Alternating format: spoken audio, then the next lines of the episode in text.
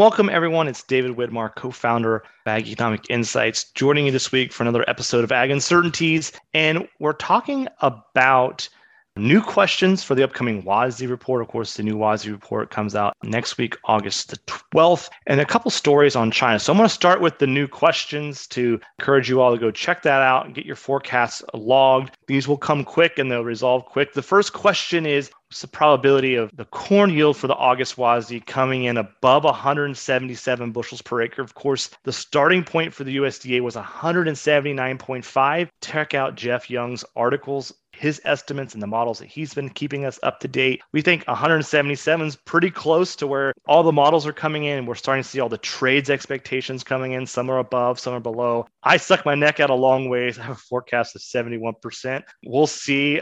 I went out a long ways on this limb. The consensus, however, if you notice, the consensus is coming in at about 38% chance of above 177 bushels per acre in this report. Soybeans, we have this one at 49.5 bushels. So, what's the probability of the WASDE report estimating US soybean yields above 49 and a half bushels. I'm at a 50 50, and the consensus has been there as well. So, a lot of uncertainty. And one of the things I want to point out, we're going to follow up on an article we did last year. One of the takeaways here is that for corn, the August report historically more accurate than any of the previous ones, but it's still subject to a lot of movements. So, in the past, we've seen 10 bushel per acre movements higher and lower from August. So there's still a lot that can be happening here. Soybeans, there is a whole lot of uncertainty here for soybeans. So with corn, we take one step closer uh, and dialing it in. With soybeans, it's not nearly as dialed in as, as the corn situation. We also added two new questions about ending stocks. So are we going to see these tight stock situations play out? On corn, we asked about the January 2022 WASDE report. Will it come in with a corn stocks use ratio equal to or less than 10%?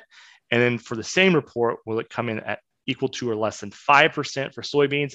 So get in there, get your forecast. These are two different styles here. Of course, one of them will be sort of a one off forecast that'll be resolved next week, and the other one will take next six months to get that resolved. We won't get that resolved until early 2022 switching gears a little bit, talking about a couple articles that Brent and I spent some time working on to what we're thinking about memos. So feel free to share those. You can share the PDF versions of those. There's links in the article to that. Really stepping back and we've been asked over the last six months what's going on with China. We've seen a lot of folks writing about it, and we just had never seen anything really dial in specifically to what we thought would be super insightful. So we took a look. And one of the first things I want to share that we kind of came to the conclusion of is a lot of folks are quick to say, we can't trust the data coming out of China.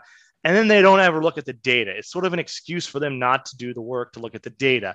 And so as we were preparing this, we stepped back and said, okay, not all data have the same amount of reliability, especially when it comes to maybe the China situation. But one, that is an excuse not to look at the data. And two, we should think about what has more or less reliability. So we made a list here. At the top of the list for reliability, the most reliable data are probably the trade data especially trade with the US, right? Because the US is capturing what entities in the United States are reporting. So that's very reliable. And then as we work our way through the production, the usage, and the ending stock data, it's important to realize the ending stocks data are arguably the hardest for any country, and especially in China. And in the US, we use those quarterly stocks reports to help ground truth that. So we have estimates all the way down, and all of the errors of any of those estimates, or maybe the errors of the, the seat, if that's what you're thinking about, those all sort of start to live in the ending stocks. And so if there's one number that you sort of have to be really careful with, it's the ending stocks. In the US, the USDA does a lot of work on that, but that's not done in all foreign countries, such as China. So we have to weight all the data differently. And when China China's purchases their data out of the US into China, that is pretty factual. That's not a lot of speculation around that or uncertainty around that. But as we move down, we have to use different levels. So want you all to think a little bit about that. Second of all, we put together six charts to look at the China corn situation. You could look at these charts in the article itself, but I want to point out a couple things. First off, China's purchases have been historically significant. So they've made purchases in the past and they were equivalent to two 250 million bushels. These were big purchases. And now we're at more than a billion bushels of purchases last year and forecasted for this year. So this is a very different environment for China to be out purchasing. Second point I want to make is China's consumption has been increasing pretty steady over the last few years, or estimated consumption. At the same time, production has been pretty flat. And this is something that we don't see a lot of folks talking about. Everyone's talking about the export data or the trade data. But when we look at the production and consumption data, we can see some trends. Now, you can decide how reliable or unreliable that data are, but we have to look at the data first. We have to at least know what the data are saying before we toss it out, so to speak. And when we dive even deeper into the production data, and this is something that I think is pretty unique that we've talked about that not a lot of folks are, are sharing about, it's that China's harvested acres have actually declined from about 2014, 2015. And so there was this big increase, decades worth of China harvesting more and more corn on an annual basis. And then we've seen that pause and actually dip slightly lower. Why are we bringing this up? Well, we think it's really important to understand is China's new purchase activity, buying lots of corn from global markets, is it a supply situation or a demand situation?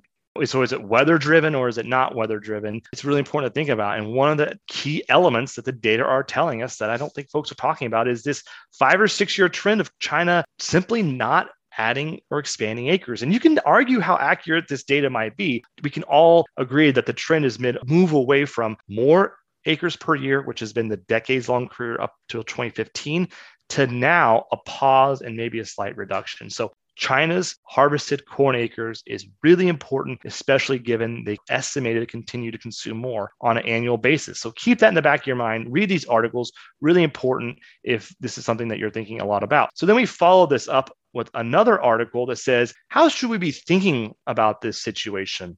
How should we really step back and think about what's going on? And, and if you really want to frame this uncertainty around the ag forecast network type question, you can sort of start to think what's the probability of, say, China purchasing 1.5 billion bushels of corn five years from now in 2026 slash 2027? Why that's important is because 1 billion is where we are today. It is a historically a huge number. And if we want to see growth from that, this sort of demand shock on the world markets of China now turning to the world to meet its demand needs, its domestic needs, we might expect this to increase. And so we can keep our eye on this sort of 1.5 billion bushel number moving out. And of course, we want to highlight that there's been a lot of theories over the last six months. We made a, a list of theories that why China has been buying.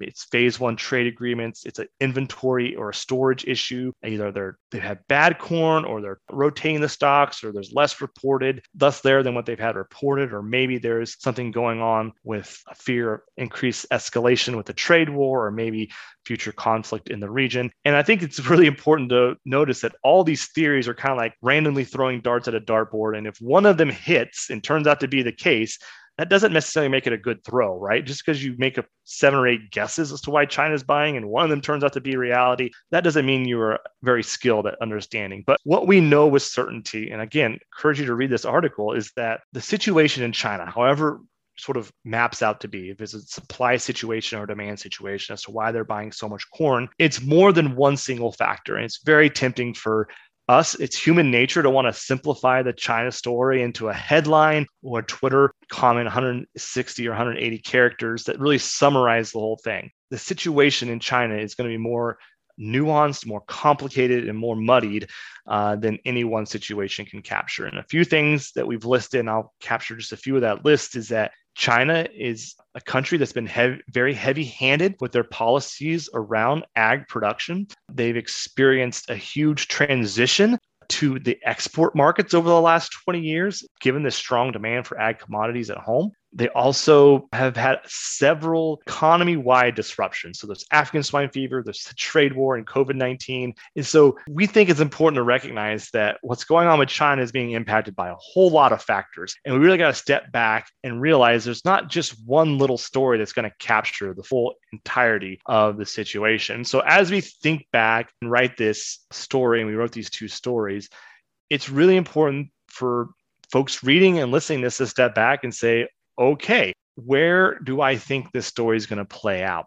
Brent and I both think there's a long term story here for China, especially given the trends and the data we've wrote in other articles. But it's important to step back and think about okay, where are we with the corn situation? How might that play out? Four or five years, we will look back at the data and definitively say, oh, this was a weather phenomenon. They had drought or they had floods or they had short term hiccups that were able to be resolved in a short period of basis. Or B, this was part of this long term China growth story. So as you think about it, read these articles to sort of step back, challenge your thinking a little bit, and to help keep your eye on the trends. And again, I want to re-emphasize this. I think one of the trends that's not being talked about a lot is the trend towards China harvesting less corn over over the last 5 or 6 years. And so they have just not been expanding their their corn production base in the former farmland. Their, their yields are still increasing. We have that chart in there as well, but the actual number of acres hasn't been keeping up with the demand. So that's very, very important for listeners to keep an eye on. So again, to recap today's conversation, keep an eye on the upcoming WASDE report. Keep an eye on market expectations. We drew the line at 49 and a half bushels per acre on soybeans. We drew it at 177 bushels for corn. Both of these are notably below uh, where the USDA started with their most recent WASDE reports and would be below trend yields. But all the private forecasts are starting to come out, and we're starting to get a picture of this. Second point I want to mention here is for every private forecast that you see, there's a range of possible outcomes. If you still want to think about what specific point estimate or what specific yield number the USDA is going to come out with next week, I want to challenge you to step back and think about okay, make your point estimate and then step back and say, what's the range of possible yield outcomes that the USDA might forecast that in? So if you say 177, like we did in the forecast network question for corn, are you confident it'll be plus or minus three bushels of that, one bushels of that, five bushels of that? So maybe up to 182 and down to 172. So stop and think about how much confidence you have for any specific point forecast. We think the Ag Forecast Network works really great for you to think about uncertainty. What's the probability of this event happening? You can start to see the wide range. So think about just my forecast at something about 70% chance it's going to be above 177. For the consensus to be below 30%, there are several of you out there who have forecasts that are pretty darn low for this to happen. So keep that in mind as you move forward. So the second piece that we mentioned earlier on is if you want to think about a point, think about the range. In a lot of cases, the range might be wider than what we as individuals want to, I guess, admit or think about at the outset a lot of uncertainty here still in the growing season, and we'll see how that plays out. Of course, a year ago, the USDA report came out after that Iowa storm, and the yield number was above trend. And of course, that yield number for corn worked its way lower throughout the growing season. So, still very open ended. Again, this is David joining you this week for a recap of things that we're thinking about, things that we're writing about. Encourage you to Go think about the USDA's next report, log your forecast for ending stocks, for yields, and take a look at those China articles. I think you'll enjoy those. So, again, thanks so much for joining us. In the meantime, stay curious.